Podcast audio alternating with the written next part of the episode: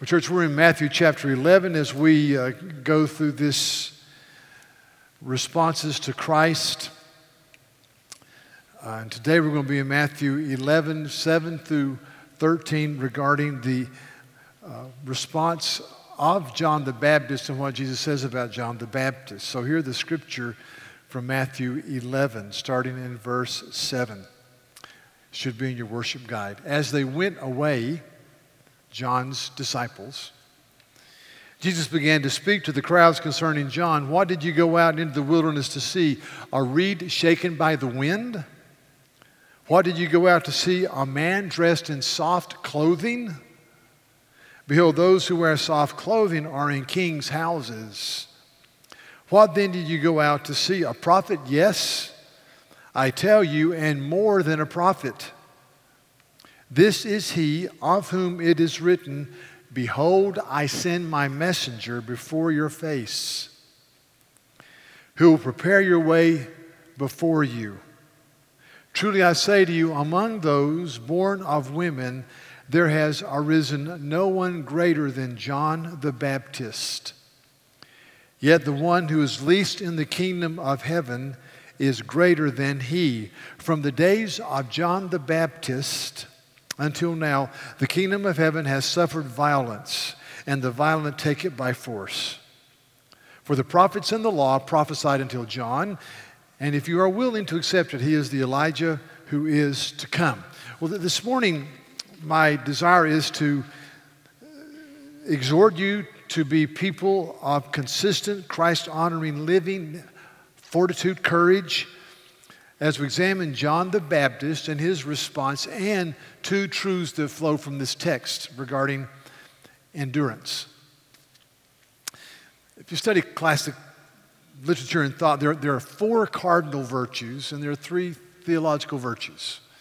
The four cardinal virtues are number one, uh, prudence, which means to think rightly, to think soberly, to think with a wise mind. Uh, some people can know a lot, but they don't have applied wisdom.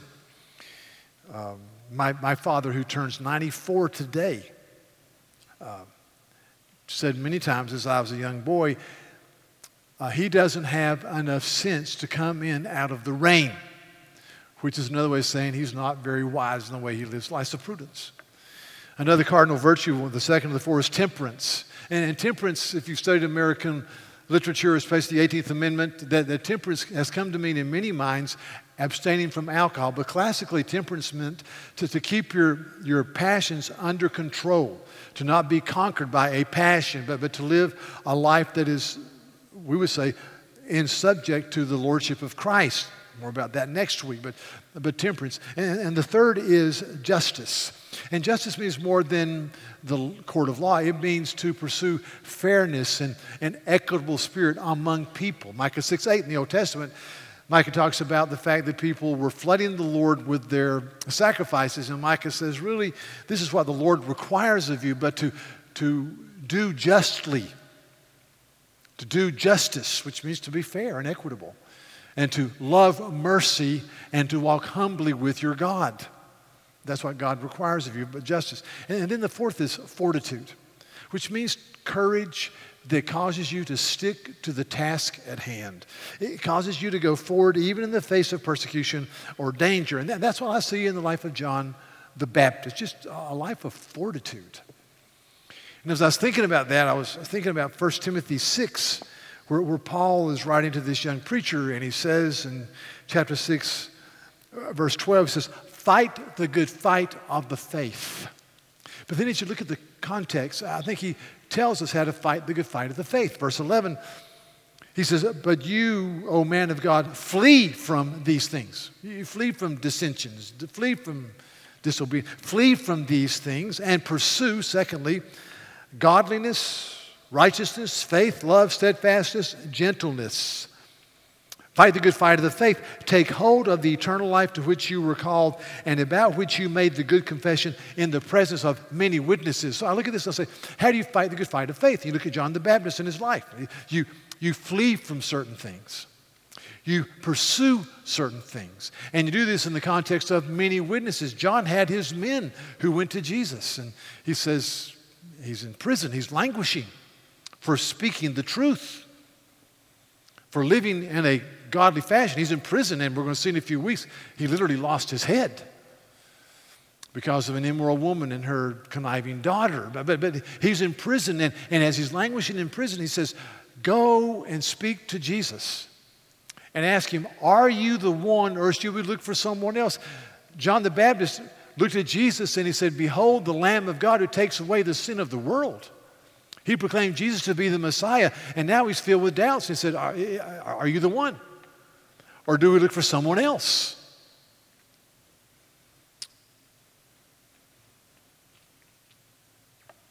And as I've, I've, I've thought about this, I, I, thought about our children and our grandchildren. And I, I know if you read speeches and if you read articles, it's very easy to read where people say, This is a very difficult age. Let me tell you something.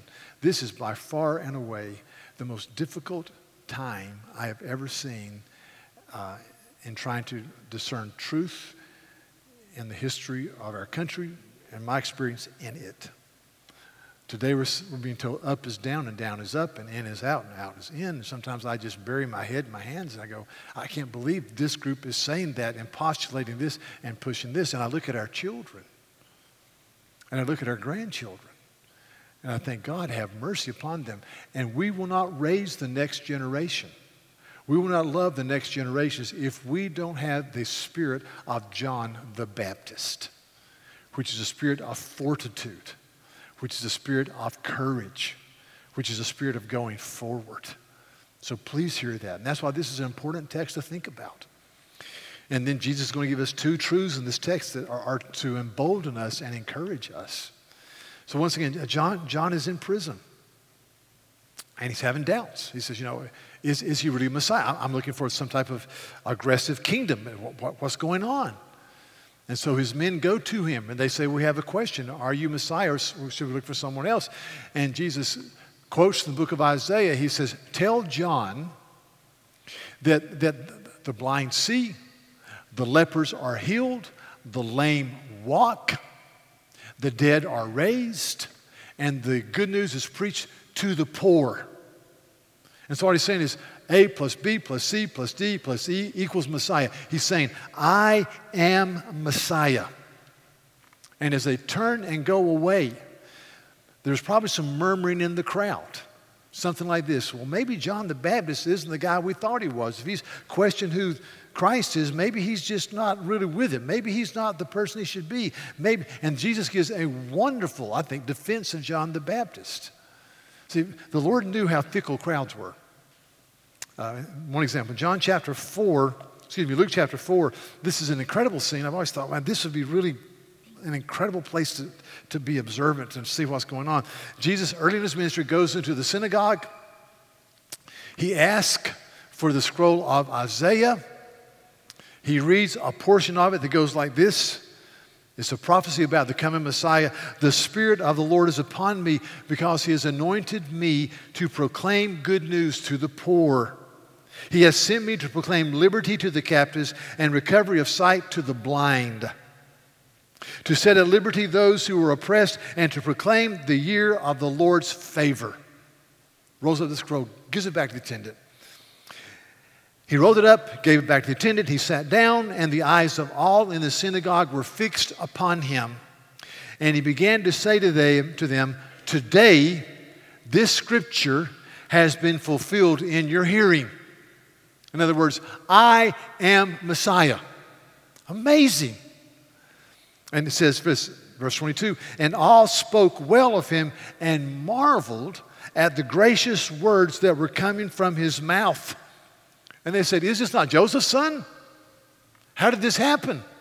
And they were just flabbergasted by the grandeur and the spirit of Jesus. And, and, then Christ launches into this discussion about Gentiles.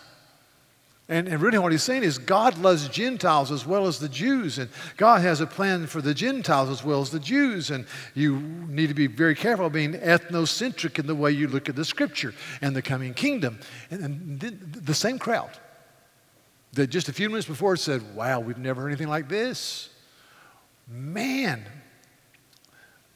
When they heard these things, all in the synagogue were filled with wrath. And they rose up and drove him out of the town and brought him to the brow of the hill on which the town was built, so that they could throw him down to the cliff and kill him. But passing through their midst, he went away. So, so the same crowd that was boulderized by what he said is now traumatized because he talks about Gentiles. And they want to kill him. So Jesus knew how fickle crowds were. And so he stands up and he defends John the Baptist. And I love this. He asked them three questions. Number one, did you go out into the wilderness? See, they went out to John the Baptist. Did you go out into the wilderness to see a reed that's blown by the wind? That just goes here and there?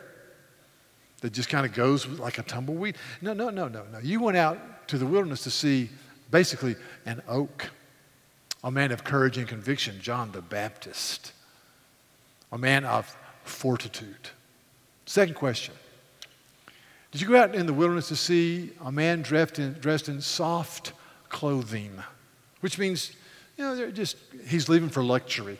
He's living, living for personal peace and affluence. He's living for the latest gadget, latest gadget, the latest thing to take away water wants, the latest hobby. He's just kind of living for nothing but himself. He's a nowhere man living in a nowhere land. So if that's who you came to see, people dressed in soft clothing, then you go to the king's palace and you look at Herod Antipas, I think he's saying, look at Herod, who's living only for himself, only for comfort. He said, no, no, no, no. You didn't come out to see a man dressed in soft colors who didn't care. You came out and you saw John the Baptist. And then he says this Did you, go out to see a prophet?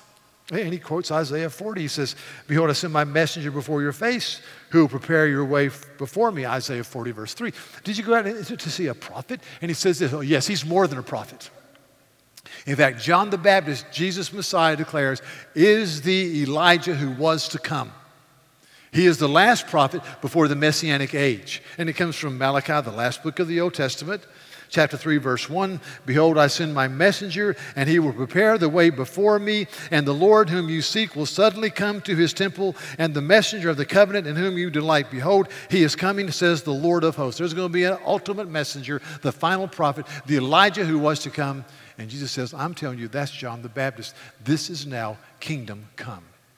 Chapter 4. Verse 5 says, Behold, I will send you Elijah the prophet before the great and awesome day of the Lord comes, and he will turn the hearts of the fathers to their children, and the hearts of children to their fathers, lest I come and strike the land with a decree of utter destruction. This is kingdom come. This prophecy, written 400 years before Christ, has been fulfilled in the person and work of Christ. And so, what Jesus is saying is, I am proclaiming to you there's an in-breaking of the kingdom. Messiah is now here. This is the pivotal moment of all history the inbreaking of the kingdom. Now, I thought about key moments in our lives, and I, I, I thought of some of the older people here, the greatest generation. I thought of, of this December the 7th, 1941. There are some people here that can tell you uh, I was a young child. And we were coming home from church on the East Coast. And a neighbor may have walked over and knocked on the door and said, Turn on the radio. Something horrible has happened in Hawaii. And so they turned on the radio and they heard there had been a, a sneak attack at Pearl Harbor, and that's the USS Arizona. Almost, you know, what, 15, 1,800 men killed in that. Um, a, a terrible thing. And they will remember sitting around their radios the next day on a Monday and hearing a man named Franklin Roosevelt, our president, saying, December the 7th is a day that will live in infamy. And from that point forward, everybody's lives were changed in the United States. We entered World War II. We lost almost 400,000 men. And the whole nation was girded up for four years to fight a worldwide war. Never forget, December the 7th, 1941 when I was a child. Two things that I remember very well. I was in the fourth grade, November the 22nd, 1963, when John Kennedy and his wife Jackie flew to Dallas, Texas, and They got into an open limousine and they rode through the streets of Dallas, and Lee Harvey Oswald shot and killed the president. I remember being on the playground and seeing the teachers running to one another and talking and having hurriedly called all the students together and going inside. And my teacher was crying, my fourth grade teacher. And she said, Class, please be quiet. They're getting ready to make an announcement. And so over the PA system in our little class started crackling and the principal said, We're now going to go to CBS News. And as they went to CBS News, we heard a man named Walter Cronkite say, And yes, we've just received word that President John F. Kennedy has been pronounced dead at Parkland Hospital in Dallas, Texas. They sent us home. I remember going home and seeing my mama crying. Church, I, I, remember where we went that night. My dad sold furniture, and we delivered some furniture and went out to eat that night. And I remember everybody just walking as if they're in a, uh, some type of nightmare. I remember Wake Forest had a football game that night against NC State, and they decided to play the game, and they were ridiculed for playing a football game the night the president had been killed. And our country forever changed in many ways. I remember being in a staff meeting on September the 11th, 2001, before iPhones.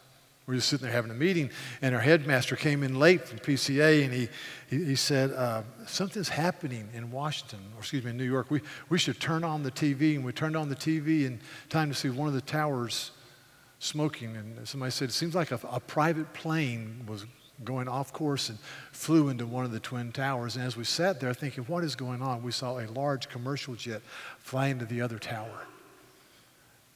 And they they went back to the newscaster. The newscaster was speechless. And we sat there thinking, what is going on? And we sat there and we watched both towers come down. And I said, guys, we're going home. And we, I went home and sat with my wife, and her, her dad was here, and we watched that. And we had a special meeting, prayer meeting that night at church, and the church was packed as people just pled with God to have mercy on our land. I remember George Bush standing up on that rubble the next Sunday and saying, We hear your voice, and they will hear our voice and our country forever changed. Pivotal points in history, and there are other pivotal points that we can remember, personal points. But as you read this text, let me tell you the pivotal point of all history is the inbreaking of the kingdom and the coming of Jesus Christ. And Jesus says, you know, there were prophets, prophets, prophets, prophets. John the Baptist is the final prophet. Now is kingdom come. That, that's why, growing up, Every, every historical date had a BC or an AD behind it. Not so much anymore. Before the coming of Christ, after the death of Christ. The pivotal point of history. And, and that's what this, this text is saying. The pivotal point of history. And, and as, as you read this text, he, he gives us two truths. And I, Two truths to, to, cause us to have fortitude in the way, along the way. Two, two truths. The, the first is this it, it, comes from verse 12. And verse 12 is, is a very difficult verse to, to interpret, but I'm going to give it just a, a, quick shot. You can interpret, I think, two major ways, but I'm going to go with the fact I think verse 12 is talking about there will be hardships. Jesus says, from the days of John the Baptist until now, the kingdom of heaven has suffered violence, and violent or wicked men take it by force.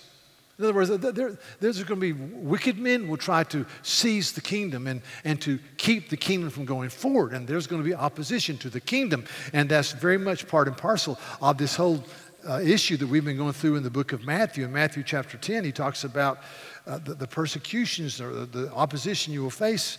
And he's just said this regarding the universal discipleship. He says, Behold, verse 16 of chapter 10, I am sending you out as sheep in the midst of wolves, so be wise as serpents and innocent as doves. Beware of men, for they will deliver you over to the courts and flog you in their synagogues, and you'll be dragged before governors and kings for my sake to bear witness before them to the Gentiles.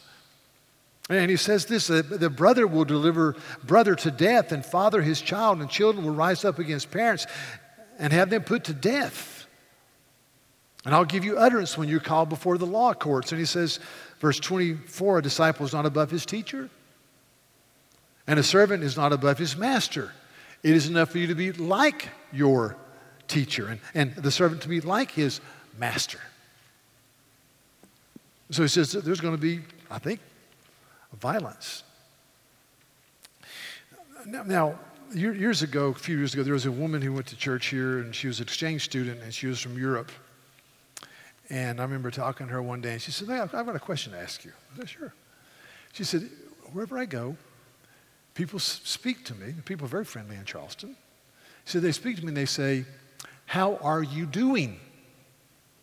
And she says, I start telling them and they walk away. I said, well, you got to realize when we ask each other, how are you doing, we really don't mean it. I mean, we're, we're, just, that's just a nice way of saying good morning. I mean, it's not that they're nice, it's just that that's just kind of Southernese for how you doing, hope you have a good day, or whatever. So, oh. but sometimes people say, How are you doing? I've got two responses. I'll tell you both. One is, if they really ask me, I will often say, Battles and blessings. And I say, But by God's grace, more blessings than battles.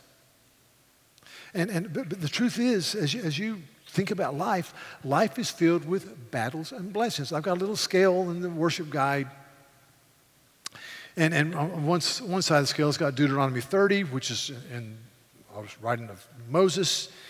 And he says in verses 19 and 20, he says, I call heaven and earth to witness against you. Today I set before you life and death. And then later in the passage, he says this Obey the voice of the Lord and hold fast to him, for he is your life and length of days.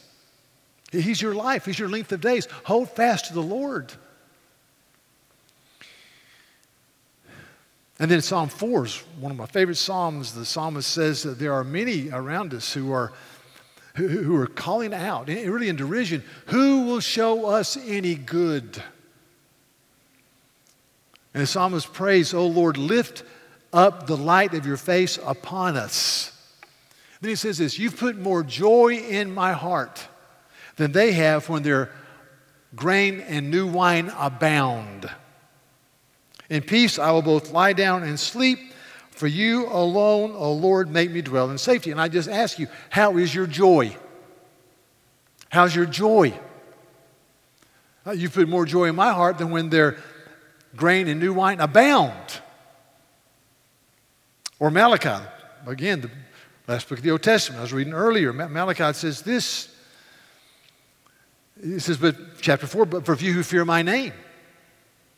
Verse 2.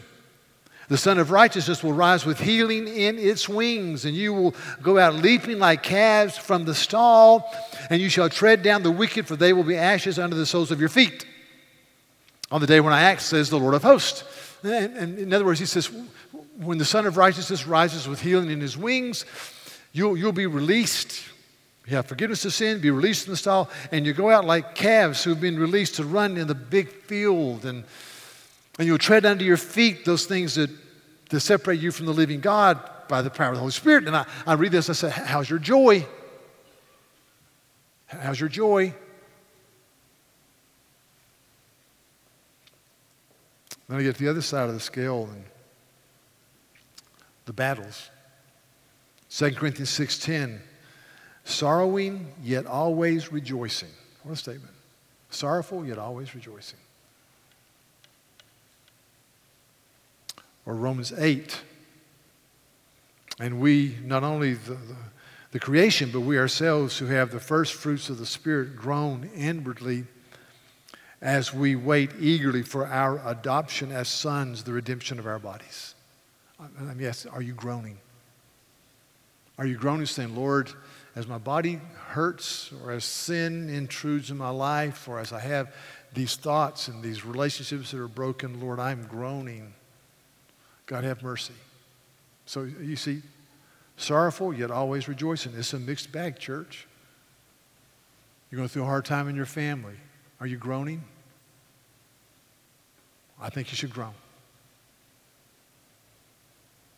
2 Corinthians 5 2 For in this tent we groan, longing to put on our heavenly dwelling. Do you see battles and blessings, church? I mean, that, that's, to me, that, that's just a part of, of being a person of fortitude. Another time people say, How are you doing? And if they really are asking me, this is what I, it's kind of my standard answer. I say, Well, you know, as far as I know, I'm fairly healthy. I have a wife who loves me most of the time. I love what I do. I enjoy the people I work with. My sins are forgiven, and if I die, I go to heaven. It doesn't get much better than that.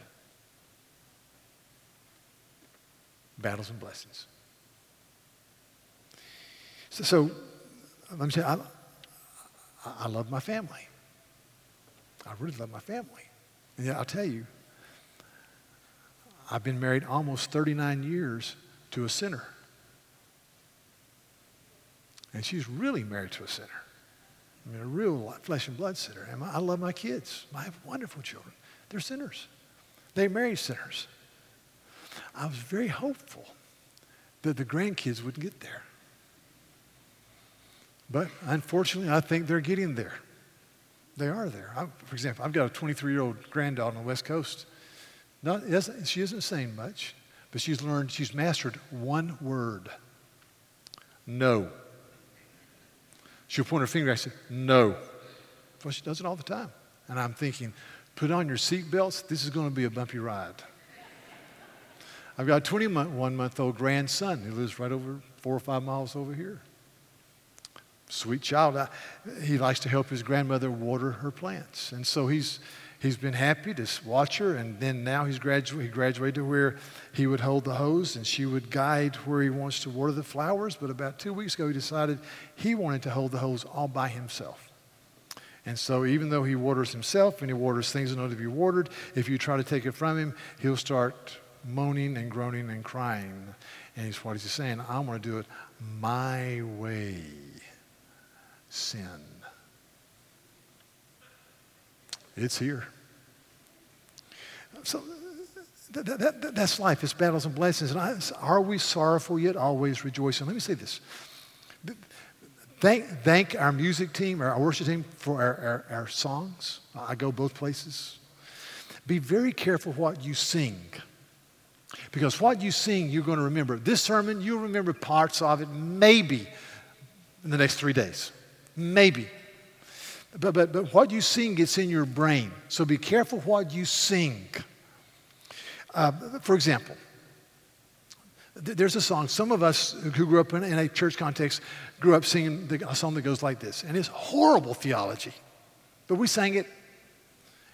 There's a term about 20 years ago called, or 30 years ago, happy, clappy Christians. We just are happy and we, we clap and we're, you know, we bebop around and, you know, we got the head bobble thing going on. This is, listen, every day with Jesus is sweeter than the day before. Every day with Jesus, I love him more and more. Jesus, saves and keeps me, and he's the one I'm living for. Every day with Jesus is sweeter than the day before. What a bunch of balderdash. What a bunch of pooey. I mean, come on. I'm, I'm, I'm, thinking about it, and I'm reading one of the great Puritans this week, and he says, I pray to the Lord, forgive me for being inconsistent in my affections. Forgive me, Lord, for being up and down and not steadfast. Please give me your Holy Spirit and power that I may be more consistent. I said, Amen. Amen. That's me. That's me. If, if you don't love Jesus more and more every day, you're up and you're down and you're in and you're out. That is life. Battles and blessings. Conversely, we in here we sang a hymn just today that was written in 1982. The sidebar Dean gave the sidebar is, is called "Oh God Beyond All Praise." And listen to these words. This is theologically sound. See, then, then, then hear, O gracious Savior, accept the love we bring, that we who know your favor may serve you as our King. And whether our tomorrows be filled with good or ill, will triumph through our sorrows and rise to bless you still, to marvel at your beauty and glory in your ways, and make a joyful duty our sacrifice of praise. That is good stuff.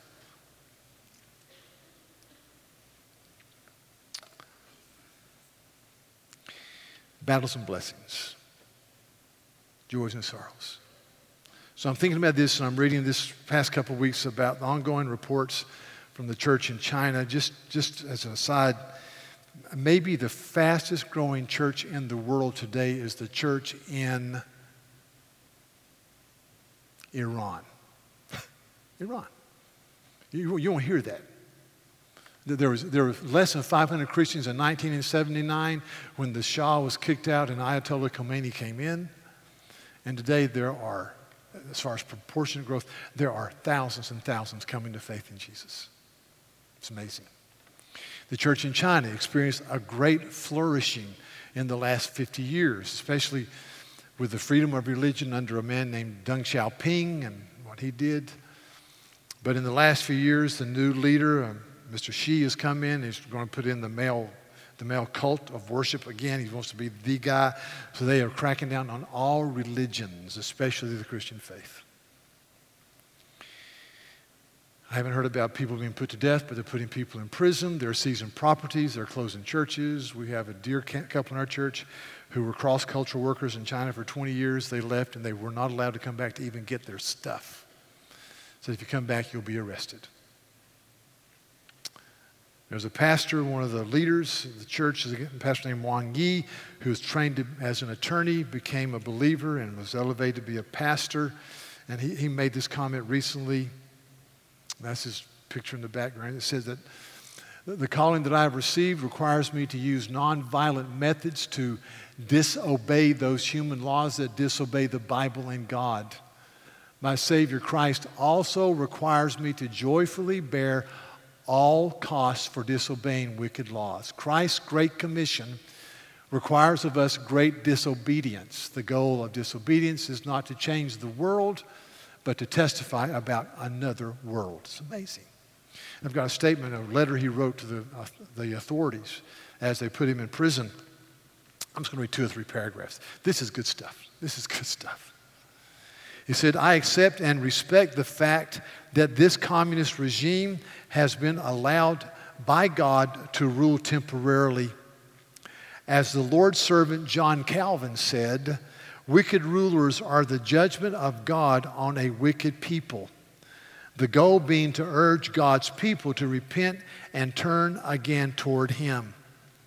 For this reason, I am joyfully willing to submit myself to their enforcement of the law as though submitting to the discipline and training of the Lord. At the same time, I believe that this communist regime's persecution against the church is a greatly wicked, unlawful action.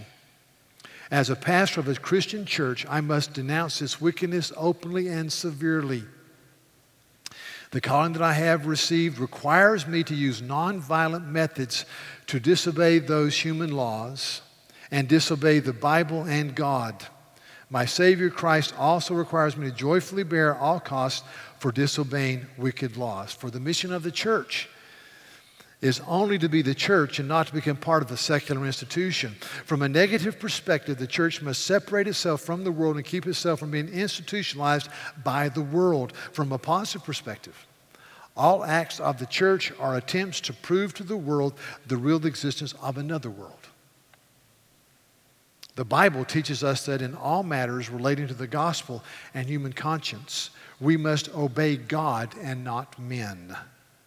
For this reason, spiritual disobedience and bodily suffering are both ways to testify to another eternal world and to another glorious king. I, tell you, this is good.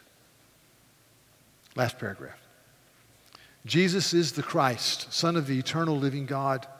He died for sinners and rose to life for us. He is my King and the King of the whole earth, yesterday, today, and forever. I am his servant and I am in prison because of this. I resist in meekness those who resist God, and I will joyfully violate all laws that violate God's laws. The, law, the Lord's servant, Pastor Wang Yi. Wow.